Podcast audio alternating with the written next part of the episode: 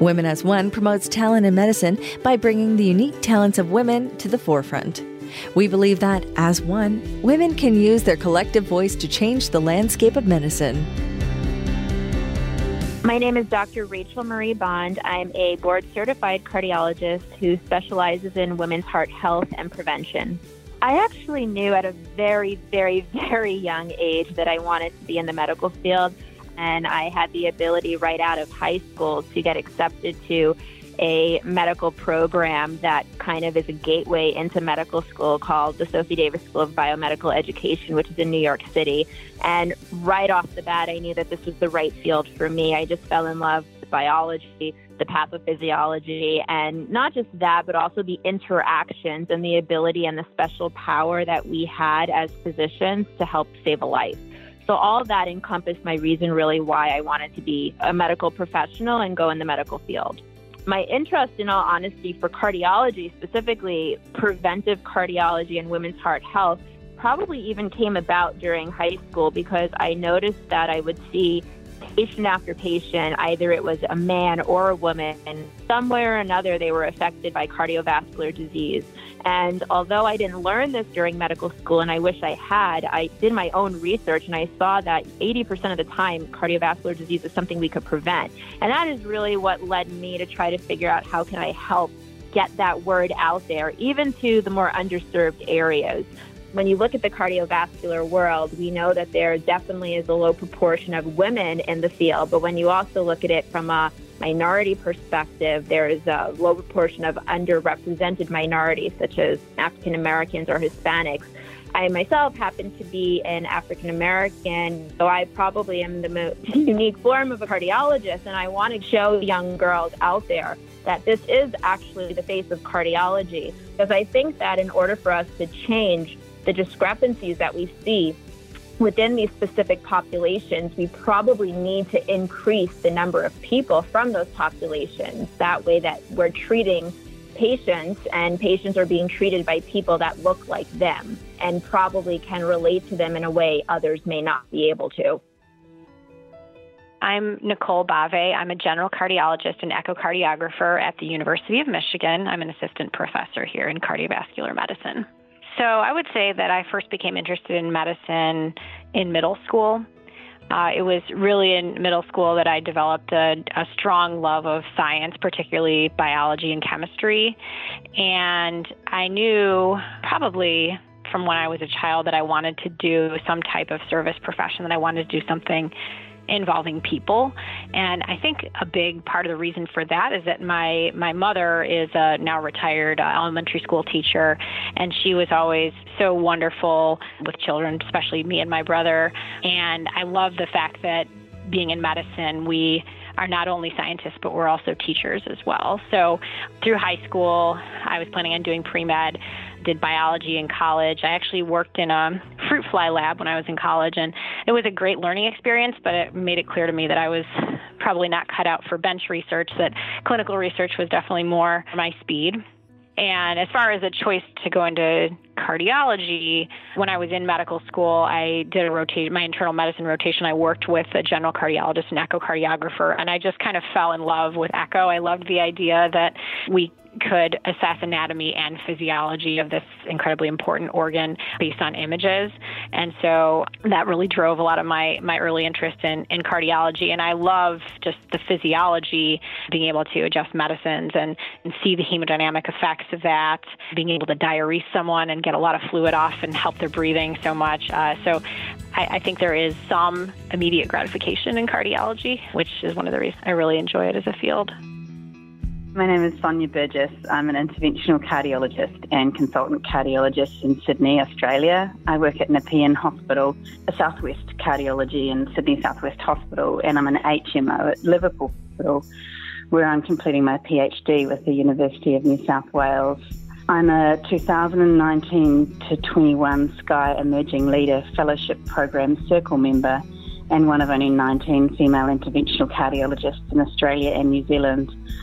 I'm also a co founder of the Women in Interventional Cardiology of Australia and New Zealand group, aimed at addressing the gender gap for patients, our trainees, and our colleagues.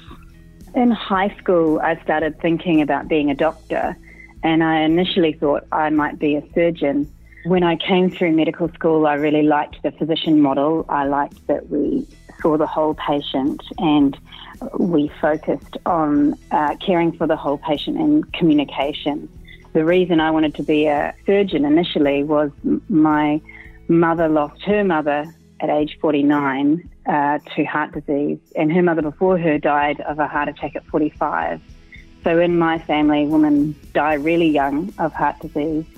And it's not just devastating for that person and the life they've lost, it's devastating for the whole family. So generations of women in my family have given up their education to look after their family and, and later on have lost the support of a parent and it impacts well beyond grief. So what I wanted to do was something important that challenged me and made a difference. And I can't think of anything better than cardiology. It, it changes lives. I think also starting as far back as we can, either it be in middle school, even, or even younger to that degree, this is a possible field for you, and this is why you should go into this field because of X, Y, Z, that you should feel encouraged and empowered to do that. And I think that by us as physicians having the ability to work with these organizations that give us that direct connection to younger females, we're able to sort of make a difference by even being mentors to them at a very early age. I, as I said, was fortunate enough that my my my parents sort of found those good mentors for me. But there are others out there that don't have the same privileges or have the same way of going about it. So, sort of working with organizations to make it more second nature to have mentors in these areas is probably one way that we can definitely improve and increase the number of either females and or minorities that are interested in medicine in general. I mean, I think any job can have its challenging days where you wish you had more hours in a day or days in a week or weeks in a year, et cetera, et cetera. Of course, fatigue can come over you at times and vacations may seem like a distant memory from time to time, but in all honesty, the rewards outweigh these challenges, especially when you have a full support system. And that's something that I'm very fortunate to have. I think that not just a full support system, but having a focus on self care is so important self care is something that I wish I was taught actually in medical school, and I believe that it should honestly be a class in of itself. And I believe now actually medical schools are focusing on the importance of that because as a physician, if you're not able to care for yourself, how are we going to be able to care for our patients? I think we all develop our own preconceived notions about what the quote right time is to have children. When I was on inpatient service a couple of years ago, I had a medical student who was six months pregnant, and I remember thinking to myself, wow, that must be so incredibly hard. And then I realized, like, well, wait a minute. By the time you know, she has her child and she's through medical school, her child will be a toddler when she's starting residency, and that's probably a little easier than having a newborn. And then by the time she's in attending, the kid will be in school. So it's like there's never like an easy time to have children when you're in medicine or in really in any demanding career. But if you really really want to do it and you really want to be a doctor, it's you shouldn't sacrifice your dream to be a doctor because you want to have children. It's just I think the more we see women in leadership positions, the more we're going to figure this out. Maternity leave policies and training are particularly dicey because yes, we need to ensure that people get everything in that they need to get in in terms of their like their number like for COCATS numbers. On the other hand, we shouldn't be like depriving people of their vacation. And I know some programs do allow for off cycle then that would probably be much better. Or if you could extend your last year of training into two years, you know, if you if you were raising a, a baby or something, and there needs to be a lot more flexibility in all respects. I think as I mentioned before, when I was in medical school and doing my internal medicine rotation, I worked with a fantastic cardiologist at Brigham and Women's named Len Lilly, and he actually like he has a really unique textbook that he co-authors. So it's each chapter is co-authored by a cardiologist and a medical student. It's like an amazing opportunity to learn physiology from the masters. And so like I got involved with that and I spent time reading echoes with him and I just I loved the fact that the heart was an organ that you could actually see and that you could actually like see the anatomy and the physiology in action. And so echo kind of was like my first love in cardiology, so to speak. I did my residency at Mass General and then I went to University of Chicago for fellowship in large part because they have such a strong multimodality imaging program. And Roberto Lang was my primary mentor in the echo lab there. So I did a lot of work with 3D echo and imaging of the right side of the heart, the right ventricle in particular. And then from there, I, I came here to Michigan to be on faculty and I read echoes here in, in our main lab. And then I'm also the lab director at our VA hospital. And then, in addition to doing imaging and general cardiology, I've developed an interest in heart disease in the advanced kidney disease population. So, I work pretty closely with our kidney transplant program to prepare and optimize their patients for kidney transplants. And it's a wide variety of issues that we deal with in that population, but a lot of it is left sided heart failure. There's some right sided heart failure with pulmonary hypertension, coronary artery disease, valvular disease, aortic aneurysms. And so a lot of times I'm using echo to follow these patients to sort of see how their hearts respond to medication adjustments and adjustments in dialysis. That's been a really interesting part of what I'm doing and hopefully will be a research focus for me moving forward as well. Well, I think cardiology is an amazing specialty, and I think interventional cardiology gives me joy, full stop. I think there's the joy of wiring a lesion that seemed to be untreatable and succeeding I think there's the joy of taking a patient who is critically unwell and making them safe. And it's a combination of how demanding our and rewarding our subspecialty interventional cardiology can be that I think drives me to keep working and to stay in interventional cardiology. I like the teamwork and the clarity of purpose you have when you're doing primary PCI and acute care. And I really like the balance of skills you need. I think we underestimate how intuitive you need to be to calm a scared patient, to lead the team through a primary PCI, and really critically to understand the evidence driving our care so that when you're making split second decisions, you make them well. I love how much evidence based there is to interventional cardiology, and I am really dedicated to using medicine that matches well with guidelines and with evidence based care that we have. So, as a doctor who's worked in Australia and New Zealand, one of the things I think probably more difficult than in bigger countries is we have real expatriation, repatriation challenges. So, in Australia and New Zealand, we traditionally do a fellowship year more locally in your own country, but then we will usually go to a Northern Hemisphere country to do a second fellowship year. Not always, but usually. And then often do a PhD in that country and then return. So if you take all of those things plus any brief breaks you may have for family, you know, to have a child, what happens is you get fragmented relationships.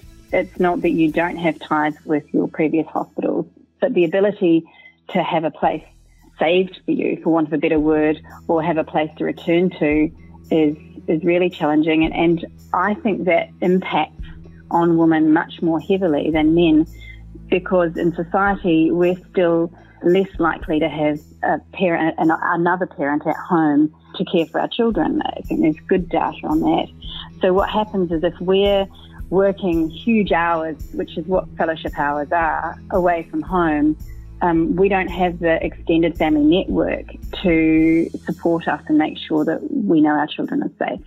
And that's pretty tricky. So we need a sophisticated level of planning to make sure that we can do everything we need to do to be excellent doctors and have no compromise, but also do everything we need to do to make sure our families are safe. I think men miss out on a relationship with their child if they are never the at home parent. I've seen my husband take several months off work at a time to support my career, particularly in my fellowship. And his relationship with our children is different than the relationship fathers had in my generation who were just working and nothing else. So I think we can all gain by not saying you need to consider the impact on your family to female doctors, but to say interventional cardiology is hard on families, full stop, to all doctors, and to find a way to make our doctors who are most likely to prioritise caring for people part of our interventional cardiology community because those people are going to be instinctively good doctors because they innately have been prioritising caring, which is what we should all do. Yeah, I mean, I, for one, I hope that the number of women in the field increases, and I'm very confident that it will. I also hope that the path to leadership becomes straighter for women in the sense that we know that data shows that women have to work so much harder just to get paid as equally and to get leadership roles. And my hope is that we no longer that will no longer be the case. And again, these wonderful organizations are trying to create a platform to make changes to that. And I think that I I personally know that these platforms is really what's going to help make these drastic changes. So there are more women out there that realize that, well, I can be a cardiologist, but I also can be a leader within my department or my division or my hospital or my practice, et cetera, et cetera. I also hope that women can feel that they can continue to conquer all I think the biggest question I get is how do you have a happy work life balance? And it, it's very feasible. And again, I emphasize that support system, having that family support, having that friend support, even having that work support, focusing on self care. And my hope again is that by doing that, we'll just, in the end of the day, have an overabundance of females in cardiology, which we know at the end of the day is also going to help advance our patients and their overall care. Sometimes you meet with younger docs and you're like, oh yeah, I just don't know about the lifestyle. And there is like a little part of me that's like, well, why are you saying that in an interview? Like we had during fellowship interviews this last season, one of the I didn't interview her personally, but somebody said something along the lines of like, "Well, I think I mostly want to do outpatient cardiology because it's a better lifestyle." And that was like a big eyebrow raiser for everybody in the room. And they're kind of like, "Well, it's not it's not never a good lifestyle if you, you know, do it right kind of thing." And it's I don't know. Everybody finds their own balance of like what is appropriate to admit that like you actually want to have a normal life versus you know you're so hardworking. There's a really good book I read a few years ago called Womenomics, and it was interesting because Claire Shipman and Katty Kay are the authors. And they basically sort of say, like, hey, we need to think a little bit more flexibly about how we work so that we can both raise families and achieve what we want to achieve. And so they interviewed a lot of women in various fields who had sort of crafted their own careers in order to make a good work life balance. But one of the points that they made that's really important, they're like, well, hang on a second. Like, in order to, you know, do all this and have a flexible schedule and this and that, you need to be very good at what you do. When you are working, you need to work hard. You can't let your standards slip because, you know, you're working part time or this or that. And like, that's that's really important. You know, we're not to um, we're not going to lower our standards for somebody just because they're going to be working fewer hours or they're going to be working different hours or anything. Well, this is really interesting because if you look on my Twitter account, I'm a I'm a reform skeptic. I I'm quite a private person. And I think the ability to make a fool of yourself on social media really worried me. I didn't have a Twitter handle and I wasn't, I think I had three photos on Facebook before our publication and JACC came out, but they asked us what our Twitter handle was and I realized that if we wanted to be heard, we needed to use all of the tools that were available. I had read in JAMA Cardiology earlier in the year about the power of social media and I had really underestimated its power both to spread our word, importantly, but also to provide allies when we're so isolated in Australia and New Zealand. So what I have done is I've been tweeting our research. We've had articles in JACC, in Circulation, and in JAMA Cardiology, a smaller thing. And I have shared that on social media, and the support has just been so incredible. It's been 99% positive, and I think it reminded women across the world that our networking skills are amazing. Our ability to support each other are amazing. And there are plenty of suffragents.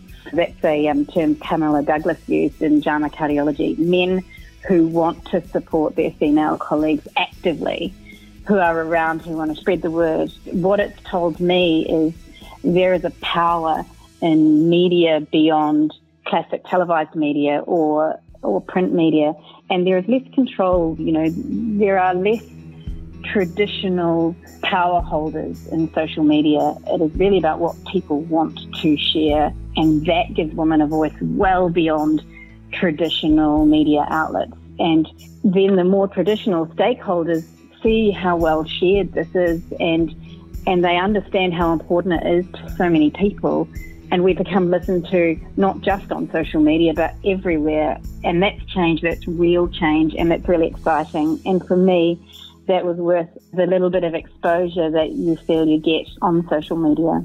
In a more global way, diversity in the workforce, aiming to have a workforce that is broadly representative of the population that they're serving, having that diversity is the way we make change because if I don't understand the problem, I can't solve it. And in some ways, if our leaders have never faced the problem of gender diversity themselves, they're going to be less able to identify the barriers, the real barriers, not the mythological barriers. At the moment, we've done some work on what 10 years from now will look like. And 10 years from now, based on the changes we're making at the moment in the uh, training workforce, it won't look much different. We're lagging 20 years behind the change in surgery based on the fact that we're not attracting doctors to cardiology and interventional cardiology. But I hope that things like Women as One, that all of the people pushing for change and realizing that passively and politely waiting for things to get better isn't working, who have decided to take a more active role or rattle some cages, I saw someone write, and help actively promote change. I hope that we can redraw the graph that we published in circulation with just exponential positive change